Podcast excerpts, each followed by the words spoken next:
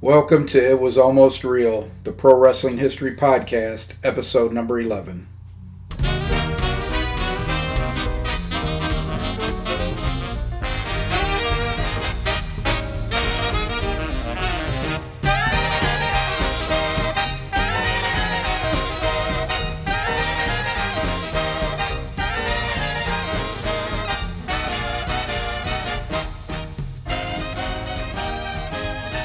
Welcome to this episode of the It Was Almost Real, the Pro Wrestling History Podcast. My name is Ken Zimmerman Jr., and as usual, I'm joined by my co host, Caleb Zimmerman. How are we doing tonight? And today we're going to discuss a topic that I thought was too lengthy for the update, but it is. It resulted from research I was doing in the new book that should be out in November of 2022 and it's a book that's on the history of the American rest the Amer that was easy for me to say. It is a book on the American Heavyweight Wrestling Championship, which is the first title that was originated in the United States. The World Championship that William Muldoon held in 1880, which he contested in Greco-Roman wrestling, was actually brought to the United States by Andre Cristobal and uh, Theobald Bauer beat him, if you want to call it that. They were working the matches, but they brought the title from Europe, and Muldoon would win it from Bauer in 1880. But that title did not originate in America. The American Heavyweight Wrestling Championship, which was the Catch as Catch Can Wrestling Championship, was the first title to originate here. And the common timeline has always been 1881 to 1922 but as you'll see in another six weeks when the book comes out, hopefully, that it, that timeline is actually much shorter. Uh, some of the timeline was actually just promotional gimmicks. That it really wasn't a title, and the people that supposedly won it from other people had no real claim on the title. So stay tuned uh, for updates. I'm hoping to release it the week before Thanksgiving but it just depends on how much progress we make in editing over the next few weeks. So, yes. Do you want to just jump right into the topic for this week? Absolutely. So, when I was researching the American Heavyweight Wrestling Championship, mm-hmm. Gotch held both the World Championship and the American Heavyweight Championship for yeah. about two years, although to me, the title was really vacant even then because nobody was wrestling for the American Championship. They're wrestling for the world title. Yeah. But eventually in 20 and 2010, yeah, 100 years later, yeah. in 1910, they decided to put the title up between two of the wrestlers from Farmer Burns training camp, which was Frank Gotch's training camp as well, mm-hmm. in a match between uh, Henry Ordman and Charles Cutler. Yeah. Well, while researching this two year period where almost all the matches are worked and it's yeah. bouncing back and forth between members of Burns's camp, I discovered that in early 20, early 1911, mm-hmm. when George Hackenschmidt came back to the United States. So let me go back for a minute and, and set this up. Okay. Because this does have bearing on the Gotch versus Hackenschmidt book and this week's topic is when do you have a responsibility as an author and a historian to go back and change a previous book? So the information I discovered, this is what I should have led with. I buried the lead. No, you're fine. When you find new information that impacts a work that you wrote in the past, when do you have a responsibility to go back and change that? Now, prior to being able to self-publish and print on demand and Kindle, you would have had to release another edition. Now it's much easier to edit and re-release the book. So the question I'm going to try to answer tonight um, is when do you go back and edit a book or revise a book? And bring me back to that point at the end of the thing because you know historians tend to wander and I got ramble. when I wrote Gotch versus Hackenschmidt, I thought the only match Hackenschmidt had prior to wrestling Gotch the second time was with Stanislaus Zbyszko, which was a draw, a 90 minute draw. Which Hackenschmidt technically lost because he had agreed to throw Zbyszko twice in that 90 minutes and when it was unable to. But Gotch knew, knew or felt Hackenschmidt was the money match, and he wanted no part of Zbyszko, so he wrestled Hackenschmidt again after that match. When Gotch beat Hackenschmidt in 1908, it took Emil Klank, who was Gotch's manager, three years to get Hackenschmidt to come back to the United States and wrestle Gotch again. And for a while, it did not look like he was going to come back at all. He was already suffering from the knee injuries that would cause his retirement after the 1911 match in 1908. And they had been getting worse. So when he returned to Europe, he was training wrestlers, but he really wasn't wrestling himself because of his knee condition eventually, sometime towards the end of 2010, I keep getting 19 and 20. Forgive me, folks. Oh, towards the end of 1910, Hackenschmidt started feeling good enough that he thought that he could come back and wrestle Gotch. So he agrees with Klank to come to the United States to wrestle Gotch. And to try to generate some interest in the matches, he wrestles a number of people from Gotch's training camp, which was a little dangerous in those days because while Gotch would not have wanted one of those guys to hurt him so bad he wouldn't show up for the title match in September, Gotch could get intel, which I think he did, from the guys he was training with. So he trained with Henry Ordman, Charlie Cutler, and Jesse Westergaard, who was Jesse Remmers at the time and I'm leaving one of them out.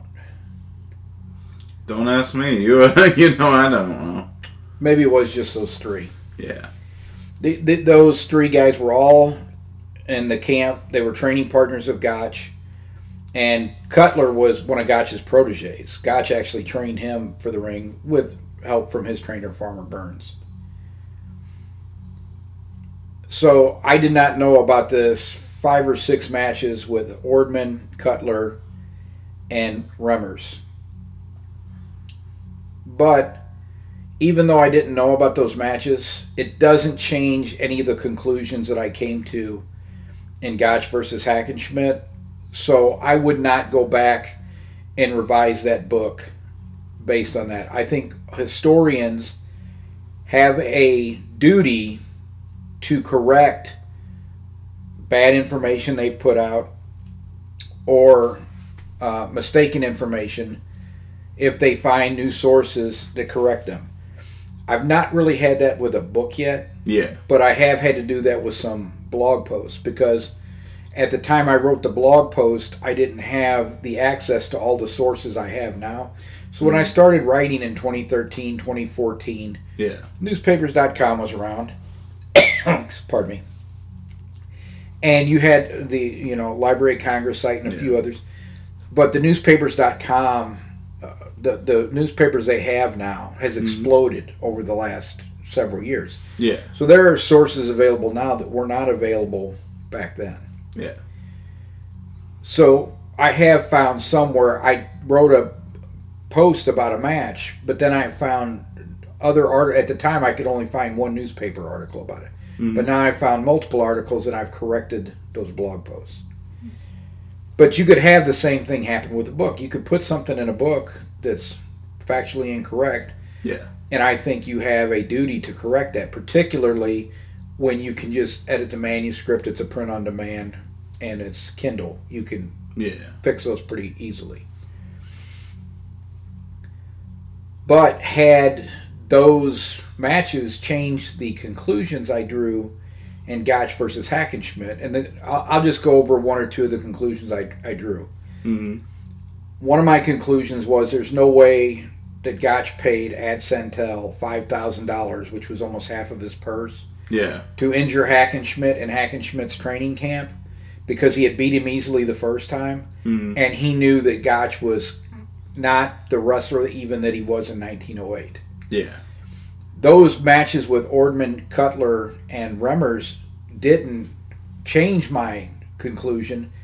Mhm. As a matter of fact, it solidified the conclusion I drew Yeah. because these were contests. All Mhm. six of these matches were contests. And even though Hackenschmidt won all six of them, it took him almost two hours to beat Charlie Cutler, somebody he would have blown through in Yeah. his prime. It took him an hour and a half to beat Ordman. So Gotch knew this is not the wrestler that I was wrestling even three Yeah. years ago, and I beat him easily. So why on earth would he pay Ad Santel five thousand dollars? Yeah. Um, so that was just one of the conclusions I drew that I was like, and I've always said there there were rumors of a spy in the camp. I can't say it wasn't or it was, but I've always said if you will tell people 20 years later you took five thousand dollars to cripple your mentor because Hackenschmidt was Ad Santel's mentor. He he was wrestling as Adolf Ernst in Germany, Yeah. and Hackenschmidt was helping train him. And when he came to the United States, he became Ad Santel eventually. You'll take a couple hundred bucks to tell Gotch about his, his knee injury. Yeah. But Gotch already knew from those earlier matches he was compromised anyway. Yeah. So didn't change any of them. And we've got time. I, I can go over a couple more examples of one of the. So when I wrote Masked Marvel to the Rescue, at mm-hmm. the end of that book, I talk about how both Alex Aberg and George Lurich, who were Aberg was the star of the 1915 International Wrestling Tournament, Yeah. and from a wrestling sense. Yeah. He was the guy that dominated anybody, everybody and won the Greco-Roman tournament. Mm-hmm. Lurich was Aberg's trainer and, and a very good wrestler in that tournament. He was a very skilled Greco-Roman wrestler. He was in his late 30s by that point, so he wasn't the wrestler that he had been, but he was Yeah. still pretty good. Those guys died in Russia in 1921. Mm-hmm. And the official cause of death, from all the sources I've ever been able to discover, Yeah. are that they both contracted typhoid fever. Yeah. Typhoid fever killed Lurich, who was older than Aberg. Aberg was in his mid 30s. Mm-hmm. Aberg recovered from typhoid fever but caught pneumonia a few weeks later and died. So there's like a month difference between their death dates. One's January, one's February. Yeah. I was contacted by an Estonian historian Yeah. at least that's how they identify themselves, and said that is not correct. And, and what he said was true. Yeah. Lurich and Aberg were fleeing through the south of Russia to escape the Bolsheviks. Mhm. They were trying to get out of Russia Yeah. and go back to Europe and then get back to the United States where they were going to wrestle. He said that the Bolsheviks caught them in the south of Russia Mm-hmm. and shot both of them. Yeah. Okay, well, that is possible Mm-hmm. because it was a war zone at the time, and these guys were fleeing when they Yeah. get sick, and so they could have been. They're not, they're not going to be shot a month apart. Yeah. So then that means that the Bolsheviks put this story out about them being sick, Mm-hmm. and I said, well, I'm willing to entertain that that's the fact, but I need to see the sources that you're quoting, Yeah. and if you show me the sources that you're quoting, Mm-hmm. I will put that. I will change that in the book. Yeah. and I I think it was originally on a blog post, Mhm. and then you know it was in the book later. Masked Marvel to the rescue. They've never provided the sources, Yeah. and I said, well, until you provide the sources, the official sources that I've seen from newspapers in Europe and the United States, Yeah. every source I've ever found says this is how they died. So until you can show me, and it could be because the the uh, Russian archives have been opened up Yeah. in the past 20 years. So someone could have gone in those archives and found a source that says this is what really happened to them. Mm-hmm. And if I ever see that, I will change it in the book immediately and Yeah. correct the thing. But until that time, you can Every historian uses sources. Mm-hmm. the best sources are first-hand sources. Yeah. Diaries, autobiographies, official records. Mhm. You know, if these wrestlers traveled from Europe, are you able to get the log that showed, you know, them coming to the United States and everything? And because of wrestling and because it was a spectator sport, newspapers are a big source for a lot of the early wrestling history. Yeah. So you have to rely on sources, and you have to cite those sources when you're putting out your facts, and then you can draw conclusions from those facts. Now we can argue over the conclusions. Mm-hmm. Anybody can do that. But the facts have to be backed up with sources, and you have to be able to provide those sources. Yeah. So without those sources, I won't change anything. Now, there was another one. I had three that jumped to my mind when I thought about this. Oh, how can I forget? So one of my favorite podcasts, uh, I believe, is Jim Cornette Experience. They were talking about the Montreal screw job, which is really a double cross. Mhm. And that was when Vince double crossed Bret Hart in Montreal in 1997 Yeah. and they started talking about famous double crosses in history. Mm-hmm. And they brought up the second Hackenschmidt Gotch match as a double cross, Yeah. which my book definitely doesn't say that. Mm-hmm. And I'm like, okay, if this was a double cross, I've got to go in and revise this book. And I told you I've got a couple guys on Twitter from Indiana. They they have an Indiana historical yeah. wrestling society, and it's a pro it's a, on pro wrestling and stuff like that. And they also are really into pro wrestlers of today that have legitimate wrestling backgrounds because there's quite a Yeah. few amateur wrestlers that are in pro wrestling now too. Yeah. And they contacted me because I heard it when I was at the gym. And they had contacted me by the time I got home. I had a thing on Twitter saying, "Hey, did you ever hear that that was a double cross?" And I said, "No, but let me look into this because Mm, I, I told you I think that they're great historians. I want to look into this. yeah. Um, I said because if it was, I'm gonna have to change the book. Mm-hmm. So I started looking into it. Well, what they were quoting as that being a double cross is a book called The Fall Guys that Yeah. was written by Marcus Griffin in 1937. Did I tell you why I question a lot of the stuff that's in that book? No. Okay, I've written about it on the blog. I think I've talked about it on one or two podcast episodes, but this bears repeating because it is a great source to start your research with, Mm-hmm. but you need to check it against official sources because I found so many inaccuracies Yeah. in this book. so, a little background on Marcus Griffin I didn't know. When I started reading it, Mm-hmm. I uh, thought that he was just a reporter who had inside because he has a journalism background. Yeah. But like a lot of journalists in the 30s, and that this is what happened to Sam Muchnick. Sam Muchnick Mhm. was working for the St. Louis Star Times or the Star. He was working for one of them, and they either merged. Mhm. Yeah, they merged together, and he lost his job as a newspaper reporter. Well, uh, oh, Tom Packs, who was the St. Louis promoter, Mhm. hired Sam Muchnick to be his public relations guy. Yeah. was not uncommon that they would hire journalists to do that for them. And the same thing happened in Buffalo, New York. Griffin, they hire him Mm-hmm. to be the uh, publicity guy. Yeah. And he was around Jack Curley quite a bit before he died, who was the New York City promoter, Mm-hmm. and some others. So he heard lots of stories, and one of the stories he heard was about the second Gotch Hackenschmidt match. Yeah. And so there were some true things in there. So Hackenschmidt got injured and wanted to pull out of the match. Yeah. That is correct.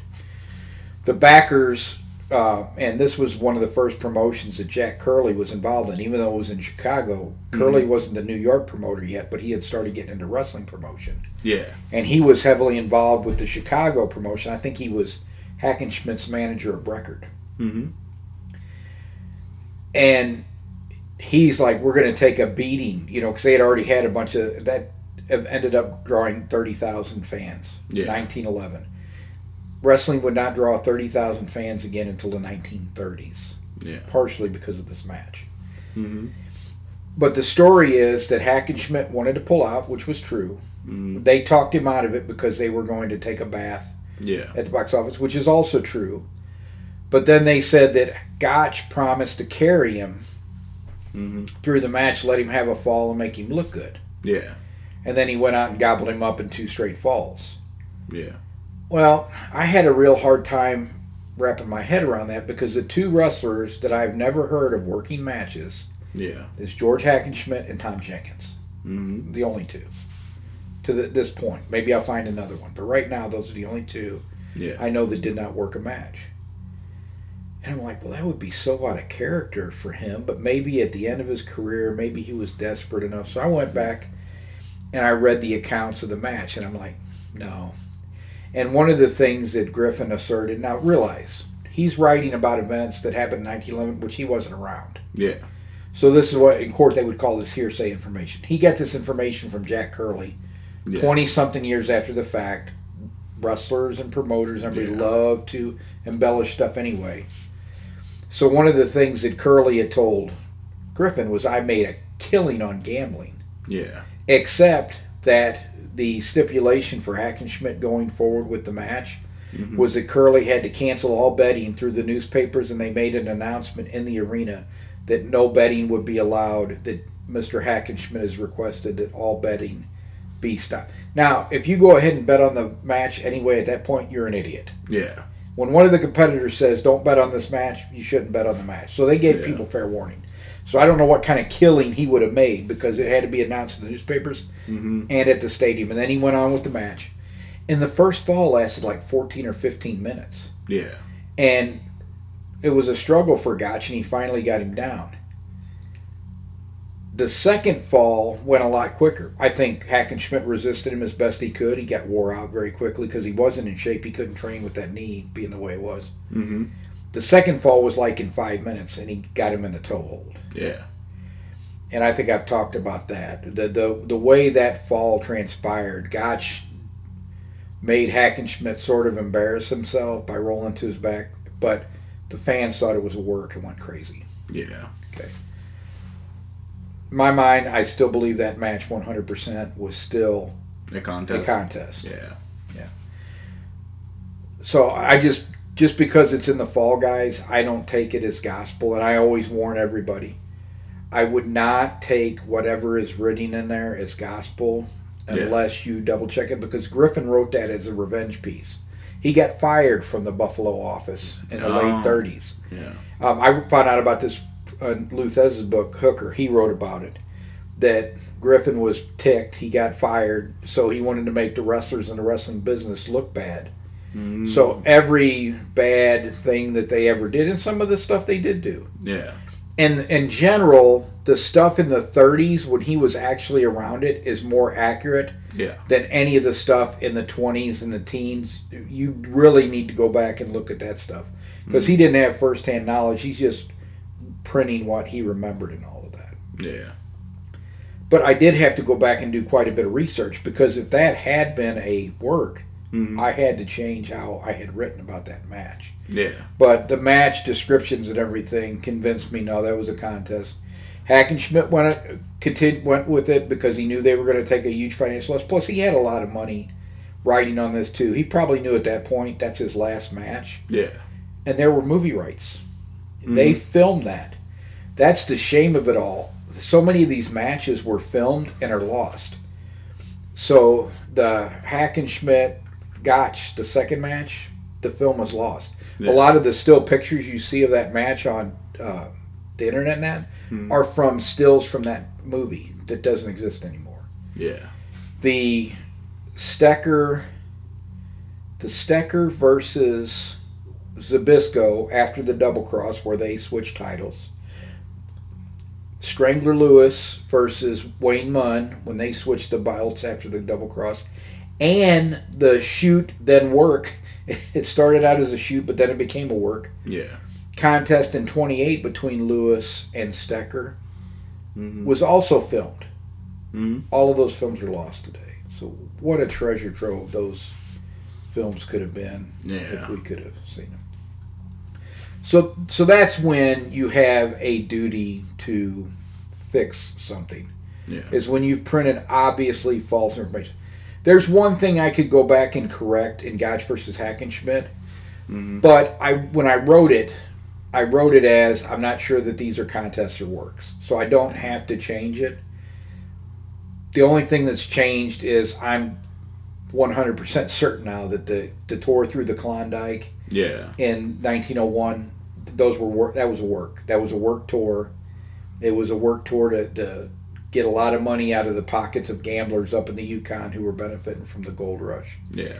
At the time and with the sources I had, I couldn't tell. Mm-hmm. But I said, this has all of the earmarks with the way it's been written up and everything. This could have been some kind of work. And now I'm convinced it was a worked gambling scheme. scheme. Yeah. So I could have gone back and changed that aspect of it, but I already alluded to it in the book. Yeah. So people could have drawn their own conclusions then. But yeah, in my opinion, that was a worked gambling scheme. Yeah. So, speaking of all kinds of things on video, Yes. I had you start to watch World Class Championship Wrestling, which was my mm-hmm. favorite show. It was before Wrestling at the Chase because I think Wrestling at the Chase was still on for a couple more months before WWE took that over and, Mhm. and ruined Wrestling at the Chase, or WWF at the time. But we started getting World Class in late 82 or 1983, and I think it was early 1983. Yeah. We got it on syndication. It was on Channel 30, which is KDNL. It's now ABC, but back then it was an independent station. Yeah. And it was on Saturday, no, it was on Sunday morning at 10 o'clock. And I never missed. I would get up and go to church at 7 o'clock Mhm. so I could be home to watch that at 10 and then wrestling at the Chase at 11. And then WWF messed up wrestling at the Chase. But Yeah. I didn't see the episodes from 82 until I got the network and they had put Mhm. them on the network because we hadn't got World Class yet. Everything from 83 on, I, I watched it all the way up until 88 when it was terrible. Yeah. It was actually started getting terrible around 86, but I watched it all the way to the end. Yeah. Um, more probably for nostalgia of, oh, this used to be really great. Yeah. And now that I've I'm older, I think Mid South was a better show. Mm-hmm. but I still have a warm spot in my heart for world class because I spent so much of my youth watching it and enjoying it. Yeah. And you've seen David Von Erich and Kerry Von Erich from St. Louis. Mm-hmm. So now you, I ask you to watch a match with Kevin Von Erich from 1982. He's still wearing boots. Yeah. A- After not long after this, he forgets his boots one time and goes out barefoot and likes it and never wears boots again. Yeah. He's barefoot all the time, but he's still wearing boots in this match in '82. Because when we first saw him in St. Louis, he was wearing boots. And I wanted to, you to watch it for a very specific reason, and then I'll tell you what I thought of 1982 in general. Because you've only seen this one match, Yeah. and I'll tell you how I compare '82 to world class from maybe '83, '84, and '85, which I think were the it really actually starts to tail off after 84, but you don't notice it until about 86. Gotcha. So, just your thoughts on the match itself. It was good. Uh, had a surprise visitor near the end, of course. Uh, Mr. the Giant, Andre. Oh, no, no, that wasn't Andre. That was King Kong Bundy. That was King Kong Bundy? Why With does he hair. look just like the goddamn giant? no, that, that's Bundy. Why does he look just like the goddamn giant? Well, he had hair. Yeah. You probably never saw him with hair before. Yeah. And yeah, Andre was a good guy. Andre wouldn't have come in there and st- so. Yeah. The action in the match. So you saw Kevin Von Erich Yes. after the match. A lot of flying kicks and Right. yeah. So that normally didn't happen to the wrestlers that often. That, that's one of the reasons I wanted you to watch it. Yeah. So let me give you a little background about Kevin, and then we'll kind of talk about the match a little bit. Because the match went about 15 minutes, Yeah. yeah. and he was wrestling the Great Kabuki. yes, it was. So, world class in 1982, the Mhm. Von Erichs were ma- mostly fighting older guys. And it, I think it got much better in 83, 84, 85 because then you had the Freebirds come in, you had Jimmy Garvin come in, Mm-hmm. and most of these guys were recruited to come in by David Yeah. because he had been to Florida for the first half of 82. He brought Garvin in. He knew the Freebirds and got them to come in. Uh, Iceman King Parsons, who is from St. Louis, comes in. He's a good guy. Chris Adams comes in. He's a good guy initially. And then him and Gino Hernandez become bad guys. They went much younger, and the product improved a lot. Yeah. but I think 82 was probably necessary because the Von Erichs were only in the business for a few years at that point, Yeah. and being led by all those veterans like Armand Hussein and Kabuki and all of that can only help those guys. So wrestling the Von Erichs, I don't think anybody ever said this to, about David, but they said it about Kerry and Kevin. Was wrestling the Von Erichs was like being in a polite street fight. A polite street fight. Right. Yeah. The the thing they that Kerry the the main complaints against Kerry were sometimes could I, I think you remember seeing him wrestle Ken Patera. Mhm. Sometimes those punches would come at wild angles and stuff like that, and they said Yeah. you didn't know they were coming and stuff. And the way he would come at you was kind of herky jerky sometimes and kind of throw guys off. Yeah.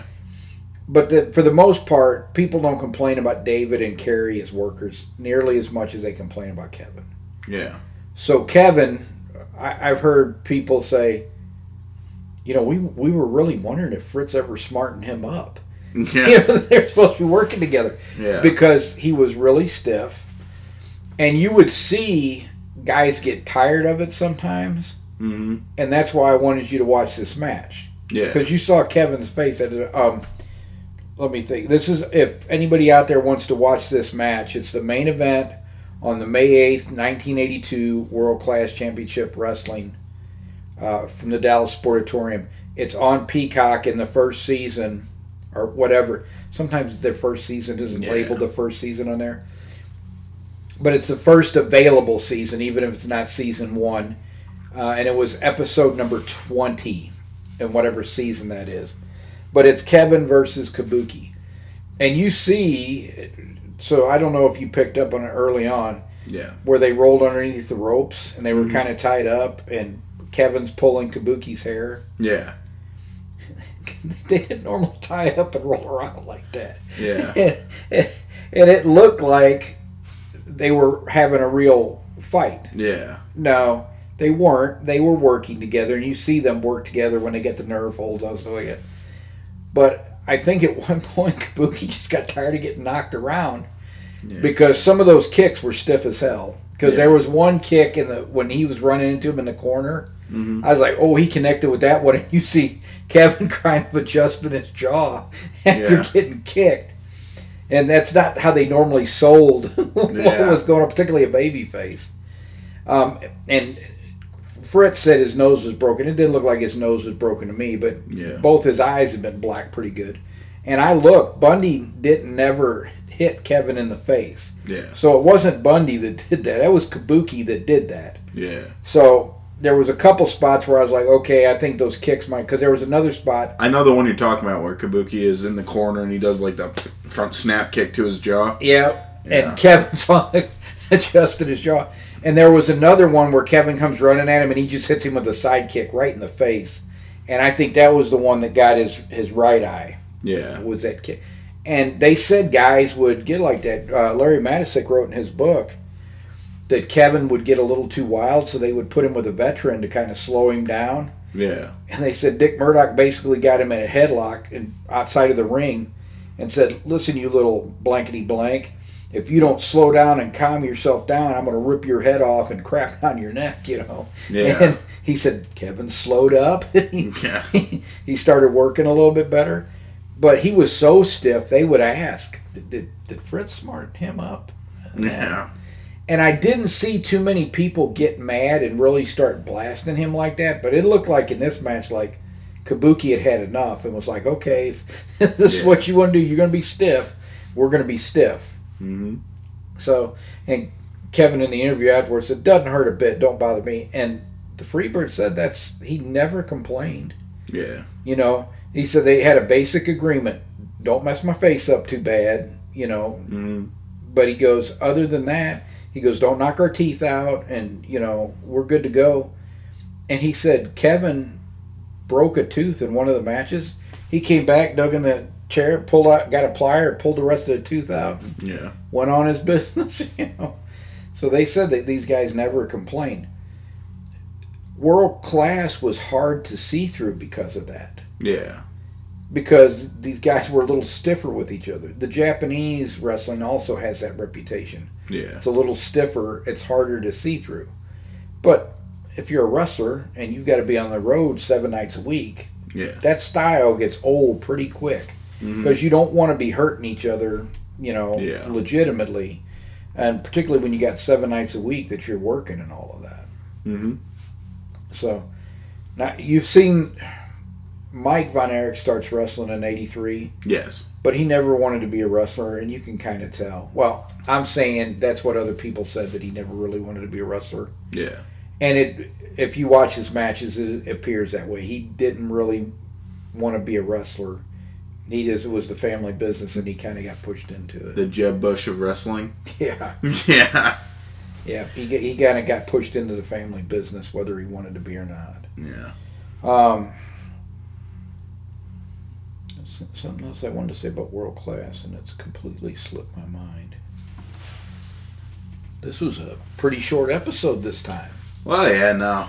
Well, well, you were talking about your book, and uh, you know our fight wasn't too long, so not a whole lot of detour routes we could have gone down. I feel like, Yeah.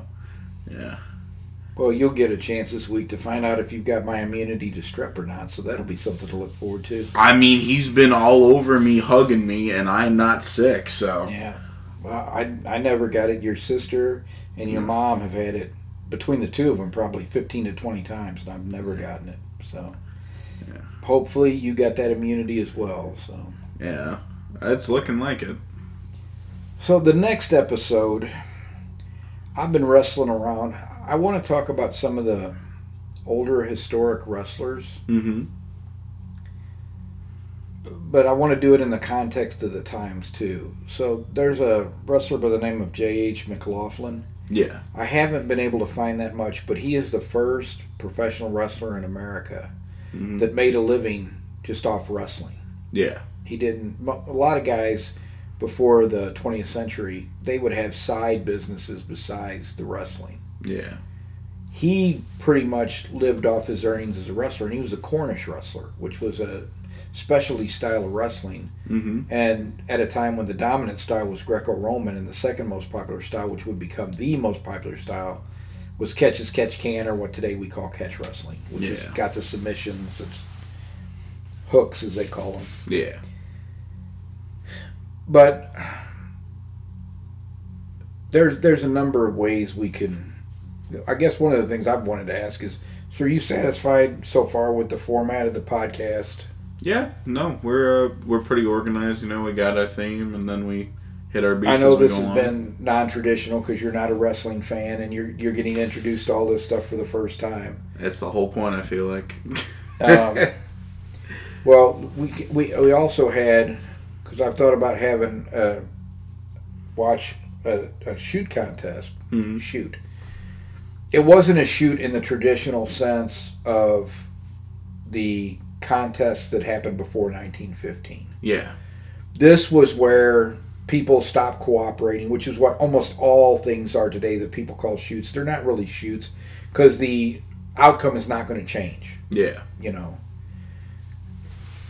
The great Antonio, Antonio Inoki, who's a legend in Japan, hmm he was uh, one of Rikidozan's proteges.